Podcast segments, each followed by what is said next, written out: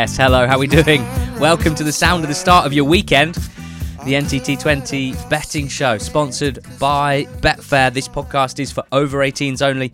We talk about betting. Head to begambleaware.org to brush up on some of the dangers that come with gambling. Never bet more than you can afford to lose. Never chase your losses. Please gamble responsibly.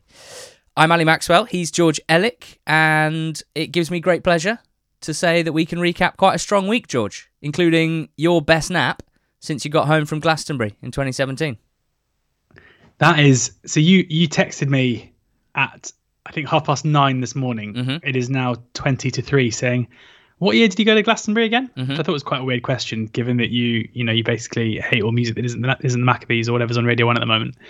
And it turned out it was just for that gag, which is good. Correct? When I started my notes, my first note was strong week for George. What a nap! And then obviously I was like, well, that that's I've got to make a nap about a gag, a gag about a nap even. and then I thought I need to make sure I'm being you know accurate. Have a nap about a gag. I need to be accurate in my football reporting, in my opinions where possible, and certainly in my quips. Yeah. Well, yeah, I mean, it was good. It was nice to get on the right side of a 93 minute, 93rd minute winner as well um, to land the nap. But Lincoln doing the job at Plymouth Argyle, um, which was which was lovely to see and, and very much needed. And a goal scorer winner as well for you at 11 to 4. Danny Ward went and scored three, didn't he? Two more than was necessary. That meant that you had a 14 to 5 nap winner. That's plus 5.6 points. And the 11 to 4 winner plus 2.75 points. You had three picks that didn't come in. Fleetwood at Charlton, no good. Sheffield United lay, no good.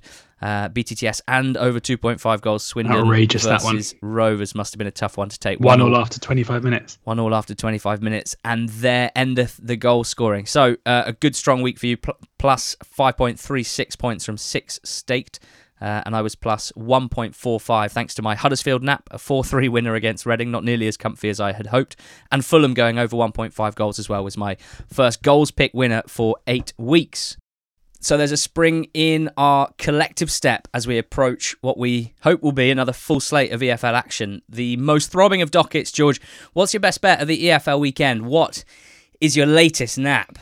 My nap is in League One. It's in quite a large game in terms of importance between Sheffield Wednesday and Ipswich Town, and I'm napping Wednesday to run out victors at six to five, which I think might surpri- might surprise a few people. There are a few a few caveats to this. Firstly, I think if we take the last two games that these two teams have played, we went to go and see Ipswich beat Wimbledon at Wimbledon 2 0 on Tuesday night. Now, I don't think they were particularly good value for the win. I wasn't in any way impressed by anything I saw from Ipswich on the night. That's not to say that AFC Wimbledon were necessarily better, but when you look at the two sides put out, this was Wimbledon's youngest ever side, averaging 22 and a half years of age, the first team that went out there. You compare that to the quality that should be running through Ipswich's side from uh, Norwood up front to Aluko in at 10 to Tom Carroll in midfield, Woolfenden and, and, and Edmundson at the back. You know, they're purely on paper, purely on, on money spent on wages. It's not an over exaggeration an over exaggeration to say this should have been more akin to a cup game with one team's um, resources compared to the others than a league game. Yet there was very very little between the two sides. Uh, Wimbledon were very good. They they didn't let Carroll and Bakinson control the game from midfield. They basically didn't let Ipswich get particularly close to their goal throughout the whole game. Um, it was only a bit of a freak save from Christian Walton that prevented an own goal halfway through the second half at nil nil that prevented AFC Wimbledon from going ahead. And after Ipswich certainly shaded the first half, I thought Wimbledon were probably the better side in the second, and it was only their them being in the ascendancy that probably enabled Wes Burns to have the space to get in behind Guinness Walker twice. Burns' two moments of quality certainly the difference, and what a, a team full of stars with no discernible style of play, relying on individual quality to pick up points. Um, Kieran McKenna, that's kind of been the story of the teams that he's been involved with um, recent history with Manchester United over the over the past few years. And I saw absolutely nothing in Ipswich's display to get me in any way excited about the very very early stages. It has to be said, and I'm by no means saying that McKenna isn't going to be a good appointment, but at this stage, I'm not seeing anything. Even if the performances, uh, so even if the results are a bit better and they are sitting pretty in the in the form table in League One. Um, that was a performance that had me wanting to get against Ipswich and not with them. Uh, the opposition here is different to the what they faced on Tuesday uh, in Sheffield Wednesday. Now, taking Sheffield Wednesday's last game, um, losing three two at home to Oxford, away at Oxford, sorry, it was a much better performance than that suggests. And realistically, on the balance of play, if one team was going to win that game, it should have been Wednesday. If Wednesday win that game, putting in the same performance, and if as they probably should have done, and if Ipswich um, didn't pick up the three points that I think they didn't deserve in midweek, then this game has a very different look to it. But because the results tell a different story, it looks like Ipswich are the form team coming into it. And I'm not entirely sure that they are.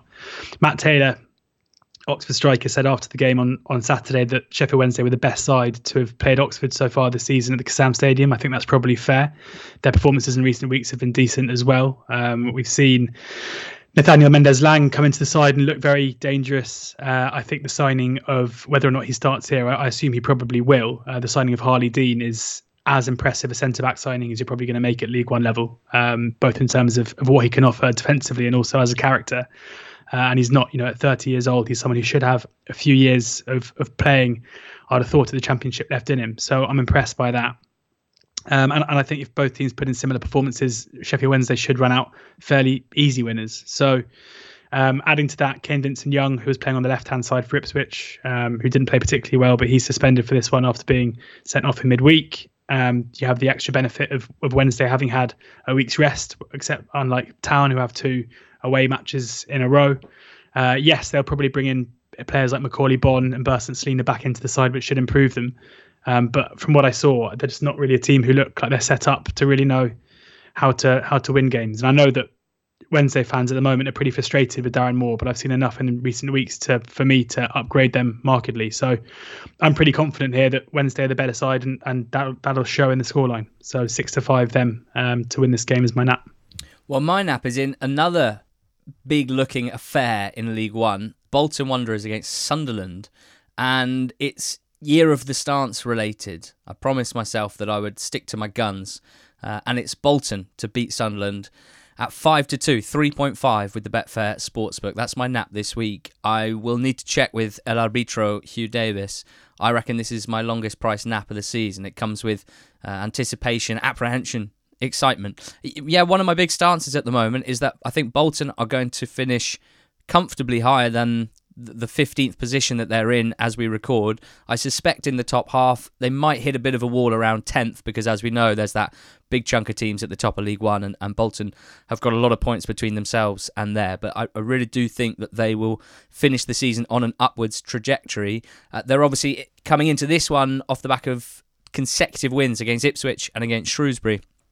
It would be very much wrong to say that they blew both of those teams away, uh, beating Ipswich 2 0 and Shrews 1 0 in the last minute. But they certainly got the sweet, sweet rub of the green that I think Ian Evatt's side have have been due over the last uh, few months. It's been a strange season so far. They were seventh after 11 games.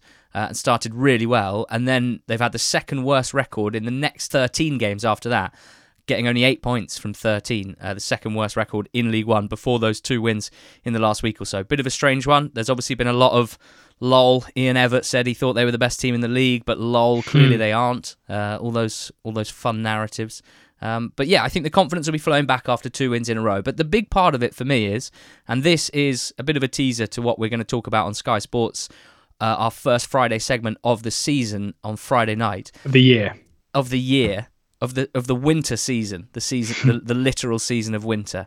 It's basically half a new team for Bolton since the start of the window, and unusually for me in terms of January business, they're all signings that I like, all signings that I don't see being, you know, fairly irrelevant short-term stopgaps, but actually good players, upgrades on on who was playing in those positions before, and guys who can be part of a, Be- uh, a Bolton squad that I could see first moving into the top half uh, to finish this season, and who knows next season. Good players that I like a lot, um, and that's a big part of this. I think we can consider this half of a new team. And if you compare the Accrington defeat that they suffered in mid December to the Shrewsbury win last weekend, the starting 11, in my opinion, it's, it's five upgrades basically. So uh, if you look at the game against Accrington, you had Dixon in goal. Uh, they've since brought in Trafford on loan, who was previously at Accrington. Now Trafford's shot-stopping numbers weren't brilliant at Accrington, but Dixon's haven't been particularly good either. Um, and Trafford seems to have made a pretty assured start, as you can see with clean sheets in the last two league games. Baptiste has been sidelined since Ricardo Santos has come back from injury. That's an upgrade, uh, albeit not one that came in the transfer market. Uh, Gethin Jones back from injury, and in that Accrington game, Senior was playing at right back. Now he's uh, ironically given his name a, a, sort of youth player, a reserve player, who's who has since, I believe, gone out on loan to non-league. So that shows you what sort of current level he's at, but was starting a month ago. Thomason, another like reserve team player who's played bits and bobs over the last 18 months, you know, works very hard but doesn't have a huge amount of technical quality. He's been replaced um, by Aaron Morley of Rochdale, who's someone who does have a lot of technical quality. Kachunga hasn't played the last few games. Marlon Fossey comes in from Fulham. I hadn't seen much of Fossey before, but what I've seen so far I've really liked. Looks like a really interesting player. And then up front, Doyle is out and Dion Charles is in. Scored a spectacular winner last week, and I just see being a much better fit for this uh, side at this level. Much more mobile, just really lively, can score with both feet, powerful shot someone I like a lot. So a lot of upgrades for me. I think it looks a lot better on paper, and I think it, it, it adds a new dimension to this Bolton side. We should rate them higher, in my opinion, due to the players that they now have. And then, of course, the numbers, which you and I struggle to ignore, and generally over the last few years have served us fairly well, suggest that the first half of the season, Bolton's performances weren't nearly as bad as results suggest, and weren't being rewarded with points. Essentially, uh, looking at the Fox Punter XG ratio tables over the course of the whole season, Bolton's is the fifth best uh, XG ratio in League One. At home, the third best, so very strong in terms of the underlying numbers and again, not hugely reflected in results. They've only won five of their 12 home games. Uh, the last eight games, second best XG ratio in the league. So consistently pretty strong numbers. Uh, they've got Sunderland coming to town, who, of course, very strong side towards the top of the table. They don't travel nearly as well as they play at home. Basically, ever since I picked them to be in the top two in our mid-season predictions, they've looked fairly poor, I'd say. Uh, very poor in defeat to Lincoln. Okay in a draw to Accrington, but a disappointing finish to that game, conceding an equaliser against 10 men. And then fine in their win against Portsmouth last weekend, where a draw probably would have been the, the fair result. That They're certainly not the bulldozer that I'd seen in December and got so excited about scoring all those goals. The main issue with this, of course, it is a 5 to 2 pick. Uh, Bolton have played the top four teams in the league six times, and they've lost every single game this season when they've played a top four team, a current top four team. That's Wigan, Rotherham, Wycombe, or Sunderland. Uh, I think Ross Stewart might have some joy against the Bolton centre backs when I think about this matchup, but overall, I think it's a big occasion at the Uni Bowl. I think it's going to be a crackling atmosphere and a cracking game. Uh, I think it's a big price at five to two, and uh, yeah, year of the stance, one of them. Somewhat surprisingly, I'm Team Evatt and Team Bolton. Uh, that's my nap this weekend similar personalities, I would say. Bullish. You know, anyone, whenever we're out and about and anyone asks you about the podcast, you say, "Yeah, we're the best. We're the best podcast in the world. We're the best podcast going." So yeah, and guess what? People miss the point when I say that. It's a motivational tactic. I'm trying to motivate you, George. I'm trying to uh, empower you. I'm trying to make you feel more confident so that you're. I should probably stop apologise whenever you nip to the gents then, I think. Exactly. So that your performance improves. And in that sense, yes, okay. me and Evatt have very similar motivational tactics, which are based around empowering our players, even if it risks me slash Ian looking quite stupid in the public uh, sphere. What's your next best? My next best is Cheltenham draw no bet at home against Wigan at 11 to 5. A uh, few reasons behind this. Um, Wigan, uh, while still picking up loads of points, um, as I mentioned on the Monday pods, are, are kind of limping over the line in games. And I think it, there's going to have to come a time fairly soon where, if they unless they up their game, they're going to start dropping points. And I don't see any better uh, time to, to think that might happen in this one up against a, a Cheltenham side who themselves are massively due a win.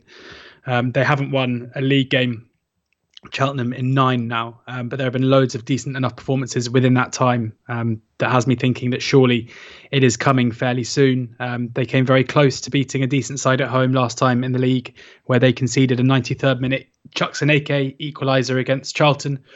Uh, last time out, we saw them go to one of, if not the best team in the league alongside Wigan in Rotherham and run out just and fairly unfortunate 1 0 winners. I'm still I still think the Michael Smith goal there was probably a foul on Will Boyle.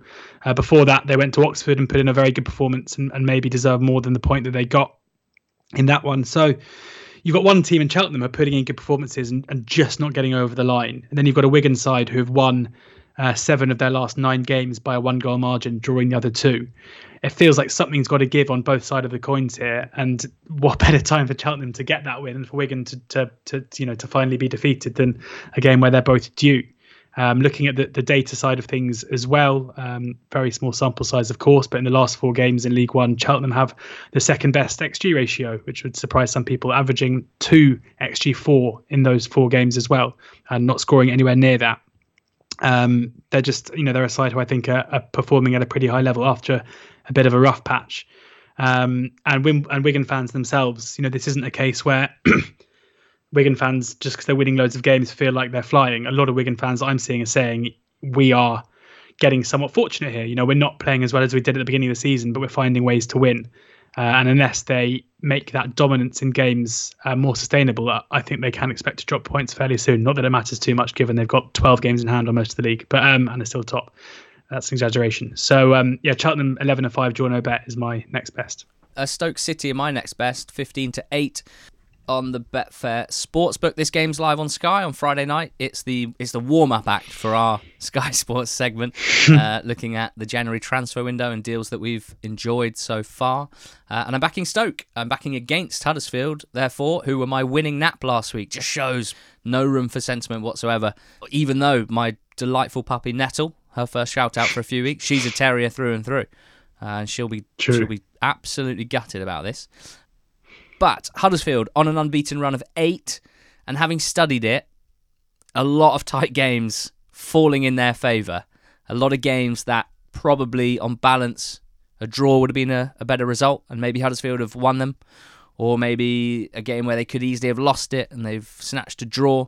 I think the unbeaten run itself and the fact of it being one of their longest unbeaten runs for a good few years is maybe a little noisy and maybe blinding to the fact that, that there's no real reason to suggest that this Huddersfield side is, is invincible. And therefore, my stance is I don't think it lasts forever. There are lots of good things that they've been doing that contribute to their improved form and results improved their goals return from open play, which was huge because at the start of the season they were massively reliant on those excellent Sorba set pieces, and that's made a big difference. Uh, they've definitely got players back from injury compared to early in the season. Spoke about last week the likes of Pipa. Uh, Jonathan Hogg and others. Uh, it makes their squad look a little bit stronger, and they're very well coached. Corberan, I think, has improved for his rookie season last year, and certainly improved for having uh, easier conditions to coach under uh, this year compared to last year's COVID carnage backing Stoke as I am, or backing against Stoke as I have done in recent weeks, always feels a bit risky at the moment, George. I don't know if you agree, because I feel like Stoke have a, a top performance level that's really strong and much better than Huddersfield's best, in my opinion. But they've also put in poor performance with increasing frequency over the last few months. So there's this kind of higher ceiling, lower floor uh, vibe here. They're quite a volatile side, but I, I'm I'm going with them. They've had everything in the last two months or so. Stoke. They've had away wins at QPR, very impressive, and Hull, pretty straightforward. They lost away at Cov in midweek. That was a pretty poor performance, albeit only a one 0 defeat. Uh, at home, it's been poor. There's no wins in five, including four defeats. So it's no wonder that the Stoke fans are feeling a little deflated after a strong start to the season. But their options are are excellent, even if it's not clicking in every game yet you know, up front, and these are players, all of whom are available as far as I can tell. You've got Jacob Brown, Tyrese Campbell, Steven Fletcher, plus D'Margio Wright Phillips, who's emerged in the last few weeks, and Philogene Bidaci, or Philogene Bidas. We're still working out the right way to say that Because it can't be Bidaci. no, I've been heavily influenced by the excellent Wizards of Drivel Stoke City podcast, who are going with um, Philogene Badachi uh, to the tune of Junior Seniors Move Your Feet. Work that one out. Um, in midfield, Nick Powell's back. Huge for them. Came came off the bench in midweek. Uh, might start here.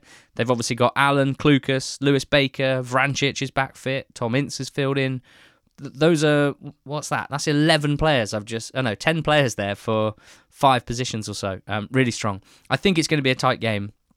I predict a, a, game that neither that neither team dominates. I think maybe having that extra star power, if you will, could be the difference maker. I think it'll be pretty classic Championship fare under the lights, live on Sky Sports. I'm just asking for a Stoke uh, response to that poor performance in midweek. I need a performance more in keeping with those away wins at QPR and Hull, or most pertinently, George, that one we saw on Sky against West Brom early in the season where they were absolutely excellent.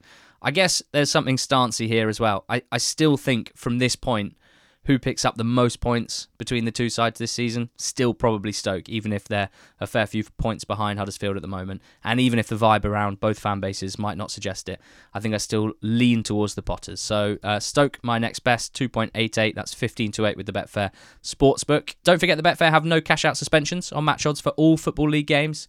That's applicable to singles and multiples. No cash out suspensions whatsoever during games if you've bet on match odds for all EFL fixtures. Uh, using the Betfair Exchange now, George, how have you approached it? My lay bet on the exchange is I'm laying Fulham at 1.34 at home to Blackpool. Seems mighty short. All, all the talk that I can find, at least at the moment, is that Mitrovic is at the very best a doubt. My hunch is that he probably won't start if he's if he's not fit. Step forward, big Rod Muniz. who scored a good goal against Stoke, we have to say, but I think um, I can be pretty comfortable in, in downgrading Fulham with Muniz up front rather than Mitrovic. Uh, Fulham have scored in their last four games, as has been well documented, 7 6 6 3 unsurprisingly, because they haven't just broken football, that is massively outperforming their XG. Uh, and I think they are probably at some stage soon, even if their performances remain pretty good, going to have a frustrating afternoon. And who better to frustrate them than Neil Critchley's incredibly, well, I mean, when they when they're at their best, very efficient, very well organised Blackpool side. And we think back to earlier in the campaign, and we saw Blackpool beat Fulham one 0 at home. So Critchley's already done a job on a Marco Silva side. He's already managed to frustrate Fulham. Um, and Blackpool are, in my, well, not just in my view, they are just a much better side now than they were early on in the campaign where they struggled a little bit to come to terms with life in the championship. That was that result that kind of was the, the catalyst for them. They come here off the back of two back to back wins, having beaten Hull and Millwall both 1 0. Again, showing their defensive solidity. Um, so for Fulham to be three on without Mitro, against the mid mid table side, having recently overperformed their xG. Um, yeah, there's there's no question which side of that I'd like to be on. I think it's um, yeah, it, it, it's a lay. It's a lay from my point of view. You know, no surprise, as is often the case when you're laying a three on shot. If they win and win comfortably, there's no denying that they are more than likely to do so. But um, yeah, 1.34 seems mighty short, and I'm getting against it. Uh, I've laid Bradford City at 1.8 in League Two this weekend. They're at home to Yems's boys, Crawley Town. I'm just not impressed with Bradford at all at the moment, even in winning three of their last five after a, a run of seven without a win. I'm not really having any of them. Midweek against Walsall, they won 2 1. This game included Walsall with one of the misses of the season. I think it was George Miller, open goal missed. Basically kicked it the wrong way, which was impressive. Bass made an insane save on debut from a point blank header. Bradford won it at the end with a penalty which came from some kind of silly tugging in the box from a set piece. I don't get the feeling that uh, a Bradford win was necessarily going to be coming if not for intervention from a, a, stupid piece of defending. So I'm writing that one off. Uh, the the last win was against Salford 2 1. They were 1 0 down early on in the first half, and then Thomas Asante got sent off for knocking Paudie O'Connor's tooth out. So they had the whole second half against 10 men. They turned it around and won 1 0, uh, 2 1 rather. And they beat Barrow 2 1 both of those goals complete gifts from Barrow. But in the main, I'm just not impressed with, with Bradford and their performance levels. They're rarely the better side in games, as far as I can see, and they don't seem to have that Derek Adams winning knack that uh, some of his previous teams have had. So they're playing against a Crawley side who have lost the last two games. There was nothing in their game against Tranmere last weekend. Spearing scored a fluke uh, fluke goal. Otherwise, very little in it, low margin stuff. Uh, they lost to Stevenage previously. Again, not that much in it. And before then, it was one defeat in eight. I, I think they're very competitive. I think they're improving as the season goes on. And, and they've always, to my mind, been a bit of a soft touch defensively. But now you're looking at a back three of Tunnicliffe, who's returned from injury, Tony Craig, and Joel Lynch. And I think in League Two, that's a solid enough back three, and I think we're seeing that. So Kwesi Appiah is missing. He's their sort of key attacker. That's the only big issue. But Nadesan and Nichols um, over the last few weeks have been looking pretty good. So um, the big thing is that Yems loves nothing more than upsetting the big boys. Uh, and they've been doing it ever since he joined, uh, most notably that Leeds United Cup game. But if you look at their record last season, more so than this season, against the teams towards the top, they were better in games against the, the teams at the top of the division. And there's a mentality thing to that, I think. So I'm laying Bradford at 1.8 with the Betfair Exchange goals pick. Yeah, I uh, early in the week, bit of a after time, um, managed to snaffle some of the fancy even money prices around Bournemouth against Barnsley uh, on Saturday afternoon. They're now kind of into 1.7 ish, um, but I think there's still a way to get with Bournemouth. And I was going to do BTTS no at kind of 10 to 11, I think it is, but I'm going to do as my goals bet under 0.5 Barnsley goals at 5 to 4. Basically, Barnsley not to score, Bournemouth to keep a clean sheet at 5 to 4. Um, the reason for that is that Barnsley's biggest issue at the moment isn't their defensive um, structure. They are, I mean, yes, they were well beaten 3 0 by Forest um, in midweek, and I expect Bournemouth could easily put a few past them, but they are just an abhorrently bad attacking team. They they do not have any style or substance to their attacks. They struggle to really put anything together. Um, players who we may have expected to be goal scorers are struggling to score.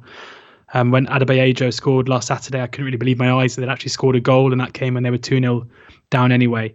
Um, so uh, Bournemouth are a side who are still very strong defensively. They might not be posting the same numbers in terms of goals conceded early on in the season, um, but they are still a side who should find it pretty cosy uh, to keep Barnsley at arm's length. And if that if that 1.7 is right, I think the you know the 2.25 you're getting the five to four about about Bournemouth clean sheet um, is still a bit big because if they win, which I expect them to, um, I expect them to win to nil, and then you're getting the nil nil on, on side as well in a game where surely Poya Asbaghi will set up um, Barnsley basically to defend and try and stay in the game for as long as possible. So uh, yeah, five to four under 0.5 um, goals, or you can find it on the sports book as, as Bournemouth clean sheet um, at five to four is the way I'm playing this. My goals pick under 2.5 goals in Oldham against Rochdale at 10 to 11, uh, 1.91 with the sports book. Uh, this is Oldham's Sheserection 6.0. Uh, new and improved. Well, we're not sure about that actually, but it's fair to say the fans are buzzing. According to Kieran, who's on the NTT20 squad, Oldham fan, the, the vast majority of supporters have offered to end their boycott, with attendance for the Rochdale game set to be around six, seven thousand. Says Kieran. There's going to be great support for this Oldham team, pretty much for the first time this season, um, for the most part, apart from that game against Vale where they packed the park. And therefore, I'm expecting heart, desire, shape, structure, everything that was missing against Harrogate last weekend for Oldham. Um, and for at least one weekend, and hopefully a few more, there's there'll be a bit of a buzz in the air at Boundary Park. But I don't think it's a team that holds a huge attacking threat. Bahamboula, sure, very skillful, proper individualist. Keeler Davis, yes, can score a banger, um, but not strong personnel at the top of the pitch. And I'm assuming that Sheridan is going to build from the back first and target a clean sheet here. As for Dale, well, they were agents of chaos only a month ago or so, weren't they? XG monsters, but Beesley gone, Morley gone. That was ex Geesley, as we nicknamed him, and Morley, their best sort of progressive passer as well. I don't think they're quite the same team as they were a month ago, not nearly as slick. You can understand why with the two players that they've taken out of their squad. So uh, I'm going under 2.5 goals here as the Sheserection begins uh, with a low margin game, 10 to 11 with the sportsbook. Oldham Rochdale under 2.5 goals. I'm going to roll on to my goal scorer pick actually because go back to your uh, Bournemouth chat. I'm backing Solanke to score anytime at 11 to 8, 2.38. Uh, the Betfair Sportsbook is the best price on the market here. And it just struck me, as you said, that, you know, if you wanted to get with Bournemouth here, and you agree with what we're both saying, then the bet builder option on the Betfair Sportsbook, you've got Bournemouth win, Solanke anytime, both teams to score no at 5.42, which, after what you've said, is something that I'm going to be having a small tickle on. But my hmm. goals pick is Solanke. Um, Barnsley, as you've discussed, 14 points from 26 games it's about as bad as it gets really i think there's there's almost some like visual thing where because they haven't been at the bottom of the table because of derby's points deduction it's maybe gone under the radar how bad they've been. Only six points in the last 18 games, uh, Barnsley, and they pretty consistently give up a lot of chances. So who do I think is going to take one? Solanke. Uh, he's missed a couple of chances in his last two games, but he gets plenty of them. 18 goals this season, nicely spread around rather than scoring in batches. He's notched in 15 separate games out of the 27, uh, and second only to Mitro in the league in terms of XG per 90. He has scored in 11 of Bournemouth's 14 wins. So if you think they're a good thing to win here, Solanke generally gets on the score sheet. Um, and yes, Bournemouth have been in, in pretty poor form compared to their early season blitz, but still generating a lot of shots. Their single game XG tallies in the last six 2.26, 1.29, 2.83, 1.71, 1.78, and 1.57. That's not the sign of a, a, limp attack that doesn't know how to create chances, and Solanke is always the main beneficiary. So 2.38, 11 to 8 with the sports book here. Best price, uh, Solanke. That's just me jumping on the back of your goals pick, which was Barnsley not to score, essentially. Uh, who do you fancy to score? To score? Mm. Philogene is not my banker. He's just my go bet, and he is for the one. Wow. Cause the dance will score for fun. what has got into you, mate? I love it. Wow. Okay. Uh, Jaden Philogene Bidance, Bidace, Bidace. He, I, I think, is probably going to start here ahead of D'Margio Wright-Phillips. He came on for DiMaggio with half an hour to go in midweek. And um, he has looked very dangerous. He came on with five minutes to go in his in his debut and against Fulham. Uh, had one kind of scuff shot, scuff shot um, that was deflected onto the post. He then had another shot that was very well tipped over in five minutes. He then had another decent effort. Um, well, he had an effort uh, in midweek. He is a player who I think is being priced up as if he is going to be a winger. Um, I, when he's come on, he's played very much through the middle. Uh, Michael O'Neill seems to be a manager who likes taking players who typically have been wide players and playing them through the middle. We've seen him turn Jacob Brown into a striker. Tyrese Campbell, before his injury, often played off the left. He's now playing up front. Um, D'Margio is playing through the middle, and I think Philogene is going to do the same as well. Um, so yeah, I think at four to one, he's just being priced up as if he plays a different position, and I think he's going to start. And I think I agree with you. I think Stoke are value to win this game. Um, and I, in, on Friday night, live on Sky, if he does start the game, I think you're going to get a cracking run for your money. So four to one, Philogene going to score for fun. Dung dung dung dung dung. Everybody, Jaden Philogene Bidace. Whoa. Oh. Thank you to the Wizards of Drivel for that one. Uh, let's recap our selections. I think it's high tide that we shut the hell up. Should we sing them? uh, Sheffield Wednesday, Hear My Nap. Uh, Cheltenham, Draw No Bet.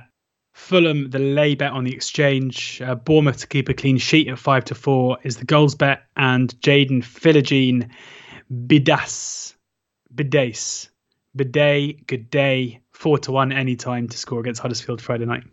My nap is Bolton 5 to 2, 3.5 with the Betfair Sportsbook to beat Sunderland at the Uni Bowl on Saturday.